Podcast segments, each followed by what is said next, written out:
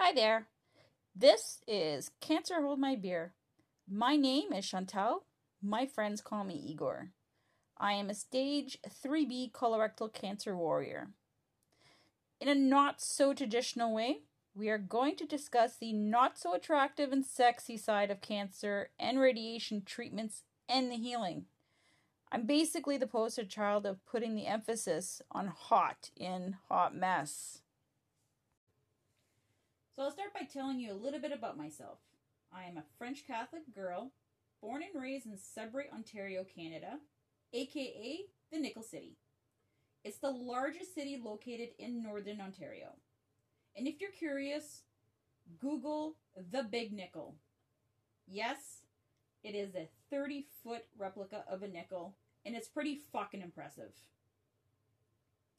I am the last born of three sisters and one brother. My parents really weren't looking to have another baby at that time in their life. Mom was thirty-eight, Dad was forty-two. But the universe had other plans for them. And let me tell you, there was never a dull moment. I kept them on their toes. From the age of four, I was helping my dad roll his own cigarettes and pretending to smoke them, getting him to open beers for me, and even sneaking my mom's wine at parties.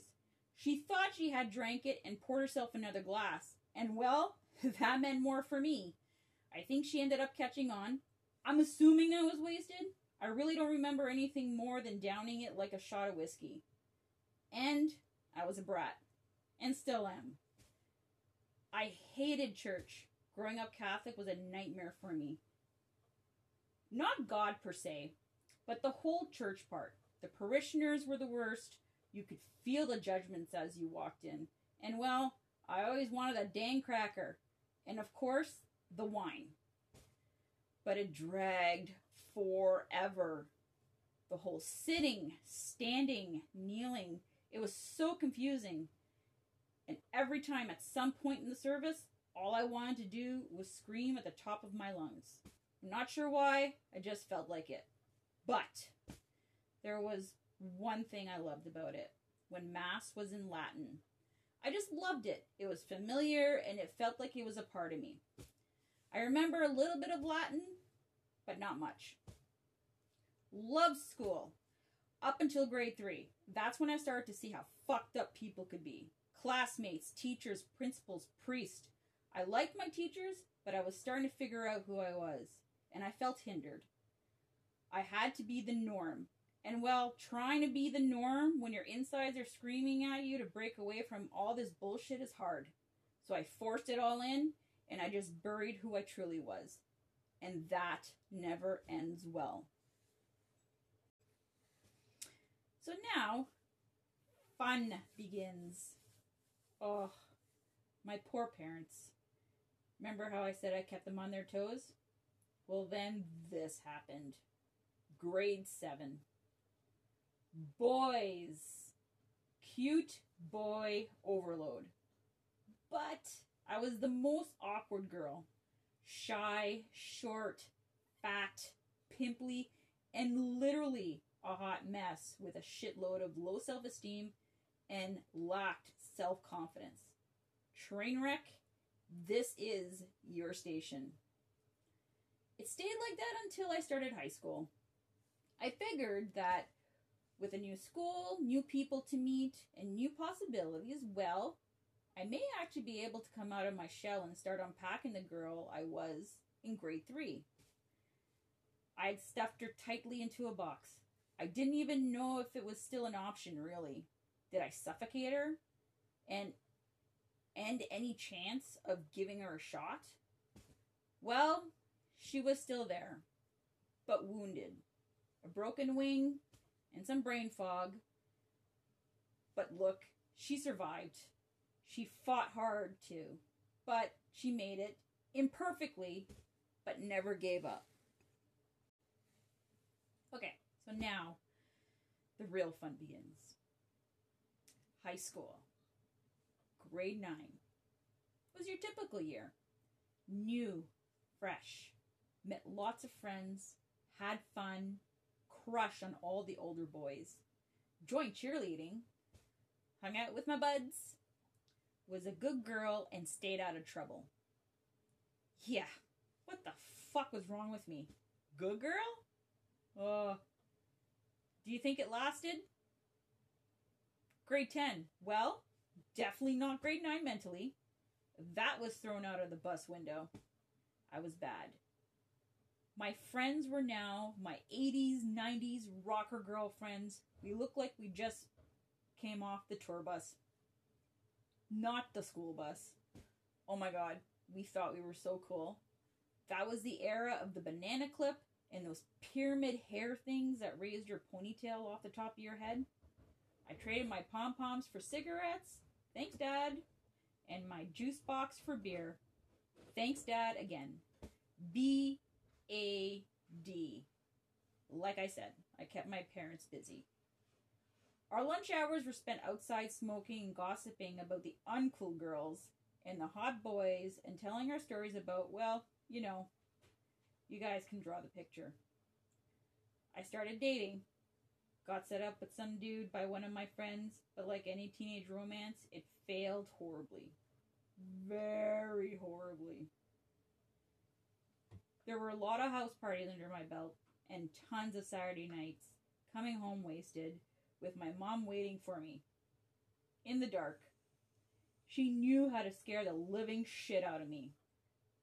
So it's safe to say that grade ten was pretty wild. Well, grade eleven and twelve were no better. Actually, for my parents, it got worse.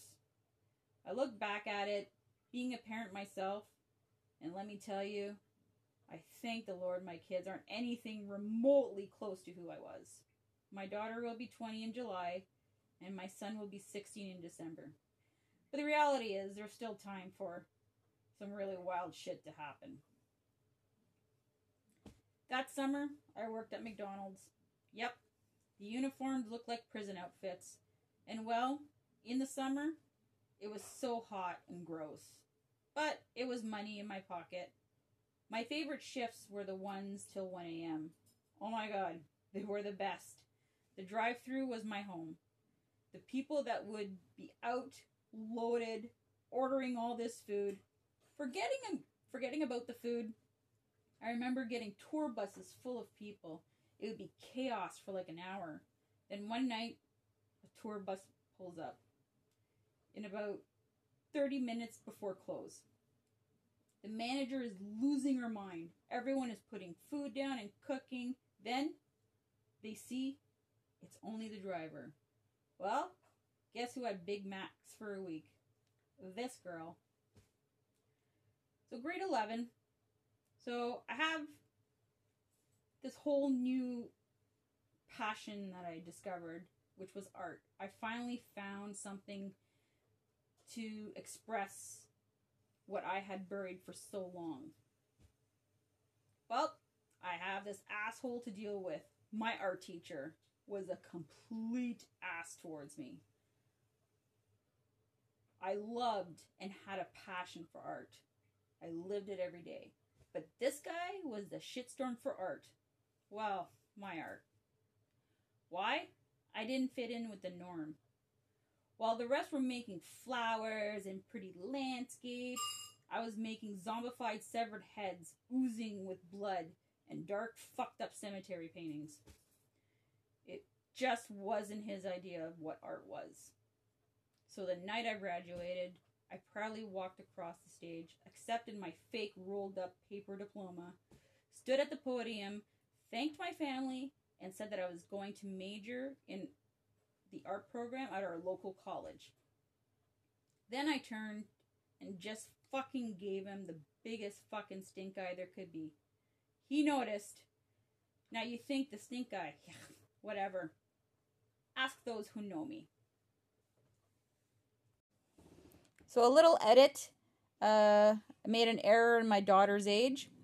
She is not turning twenty this year. She's actually turning twenty-one. Oh my God. twenty-one. Oh, Jesus. Makes me feel old.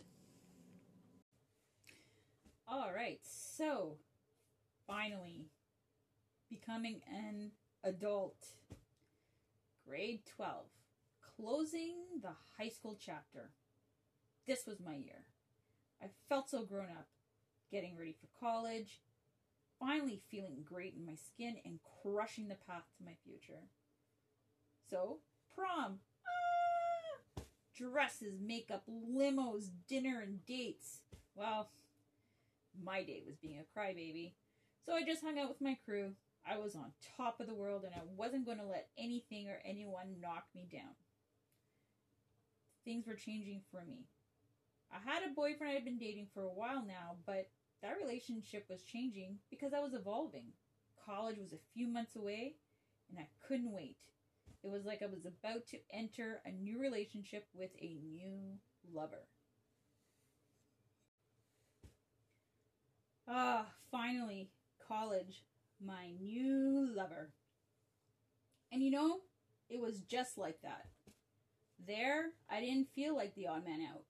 For the first time, I felt like I belonged. My fucked upness was finally able to shine. I broke up with my boyfriend and decided to just see where this journey of discovery would take me. Well, unfortunately, this breakup would only enhance my experience. Oh boy. So I'm at school. I'm in class, listening to the teacher. The door of the art room opens. Of course, the whole class looks to see who's coming in. Oh my god, it's him, the ex-boyfriend. I like to call him the psycho. I'm just floored. He walks in, struts over all tough guy-like, super weird too, and he sits down at the group table like he's a student in the class and just stares at me with the most fucked up look, like I'm about to have a knife dragged across my throat. I had to have him escorted out of the school by security, but he would come back when I'd be working on projects at night. Well, hello restraining order. Eventually it's all behind me, and I continue to forge my path. And life was good. I was truly where my soul could thrive. But there was something missing, and for the first time, it had nothing to do with boys. I loved what I was doing. I was painting, sculpting, drawing, creating all sorts of wonderful pieces in various forms of media, from paper to wire to clay, inks. And my favorite class, art history. I completely geeked out on this one. But I didn't feel challenged. I needed more of an edge, more danger, more excitement. I needed to be completely free. So after two years of classes in the Nickel City, I decided to venture out into new territory. So I moved my ass to Toronto to attend a more diverse program. And well, away from the watchful eyes of my parents, I'd be on my own, in my apartment. I could drink, I could smoke, and well, I can party with the best of them. So at this point, I'm at home and just getting ready to uh, start college in Toronto. I'm going on interviews, going to do the entry exam and all that, and looking for my first apartment with my brother. It was great. So now, August, it's time to move. Well, it was hard. I mean, first time away from home, you don't know what to expect. You don't have your mom and dad. You don't want to be with your mom and dad anymore. But you're still going to miss them. And it's scary. But my first adventure once moving, I attended a Cure concert. Oh my god. It was just the best feeling on earth. And then from there, it just fell into place. I was in absolute heaven, in a great art program, awesome people, some of the best teachers you could only wish to have, and a circle of friends that will guarantee to get you in trouble on a regular basis. I partied in clubs and ate in places that most wouldn't even dream of walking through the front door. Most of my current friends can tell you stories, and they would for sure. I made sure to enjoy every minute and not regret anything. After three years in the program, in nineteen ninety-eight, I graduated specializing in graphic design. That year, I went to Italy on a short adventure with a friend. We had a blast. My favorite part was when we walked up to the Gothic cathedral. There were no words for that feeling I felt. It was absolutely breathtaking. I didn't want to leave, but it was time to adult. I stayed in Toronto for two more years and moved back home in two thousand. Here, I would accomplish one of the most important milestones, becoming a mother. But I would be doing it on my own, but with the support of my family. Oh my God, I'm going to be a mom. Like, how crazy is this? Trust me, it was the craziest thing I could have ever done, I think. The hardest, emotionally draining and fulfilling experience anyone can go through. For me, I wouldn't change a thing. I was single for four years before I met my first husband. We hit it off. He loved my baby girl. Things were progressing. We bought a house in two thousand four. I had our son in two thousand five. And then we married in two thousand six. Things are fantastic, right? Well, they're supposed to be. We had some really good times, but the bad times were starting to outweigh the good. I started to bury who I was again. Then I discovered roller derby. Say what? Oh my God. So, yep, I have to do this. I have to do this now. In two thousand ten, I joined the league. I bought my gear. And now I'm a proud member of Nickel City Roller Derby. N C R D for short. I had somewhere to go to release the anger and the frustration. I could hit people and use the energy I had built up inside me. And this is where she was born. Igor. I stayed with the league until two thousand twelve. I ended up joining a newly formed league and stayed until two thousand fourteen. I left due to an injury, but also because that league was dissolving into our original uh, Nickel City Roller Derby League. So, fast forward a little. After ten years, the marriage ended up dissolving. I moved to a part of town we so lovingly call the ghetto. Moved into a three-bedroom apartment with a kitchen so small, you couldn't even fit two people in it. But you know what? I had my kids, and I was happy. Then I met my current husband in two thousand seventeen. He says I stalked him. I call it a gentle nudge over and over, and over again. Oh, what a pair we are. Beer drinking, whiskey swigging, motorcycle riding nut jobs. I love him with every inch of my soul. So, the ginger beard man. Yes, that's what I call him. Great guy. Love him, love him, love him, love him. But he's also my best friend. We are so much alike and we get along so well that our differences actually, uh, they mesh. So it's like just a mix of everything that just makes everything work really good. So then what we did was, we decided that we were going to buy a house. So we eventually bought a house in April two thousand nineteen. And he decided that'd be a good idea for us to get married. He'll tell you that it was my idea, but he's the one that made the move. It left me speechless. And trust me, it takes a lot for me to stop fucking talking. So I, I wasn't even thinking about marriage at that point. Um, it never even really crossed my mind. I was just happy just being together. So, on October tenth, twenty twenty, which is almost a year, we were married in the backyard, surrounded by friends and family in a Viking fashion, complete with bagpipes, traditional hand fasting ceremony, and lots of mead and whiskey. And beer. And vodka. And food. But unfortunately, there was something dark lurking that we had no idea. Something that would take our happy little life and twist it all upside down. It would slowly start to manifest itself in July of twenty nineteen. Then, on October twenty nineteen, our lives would never be the same.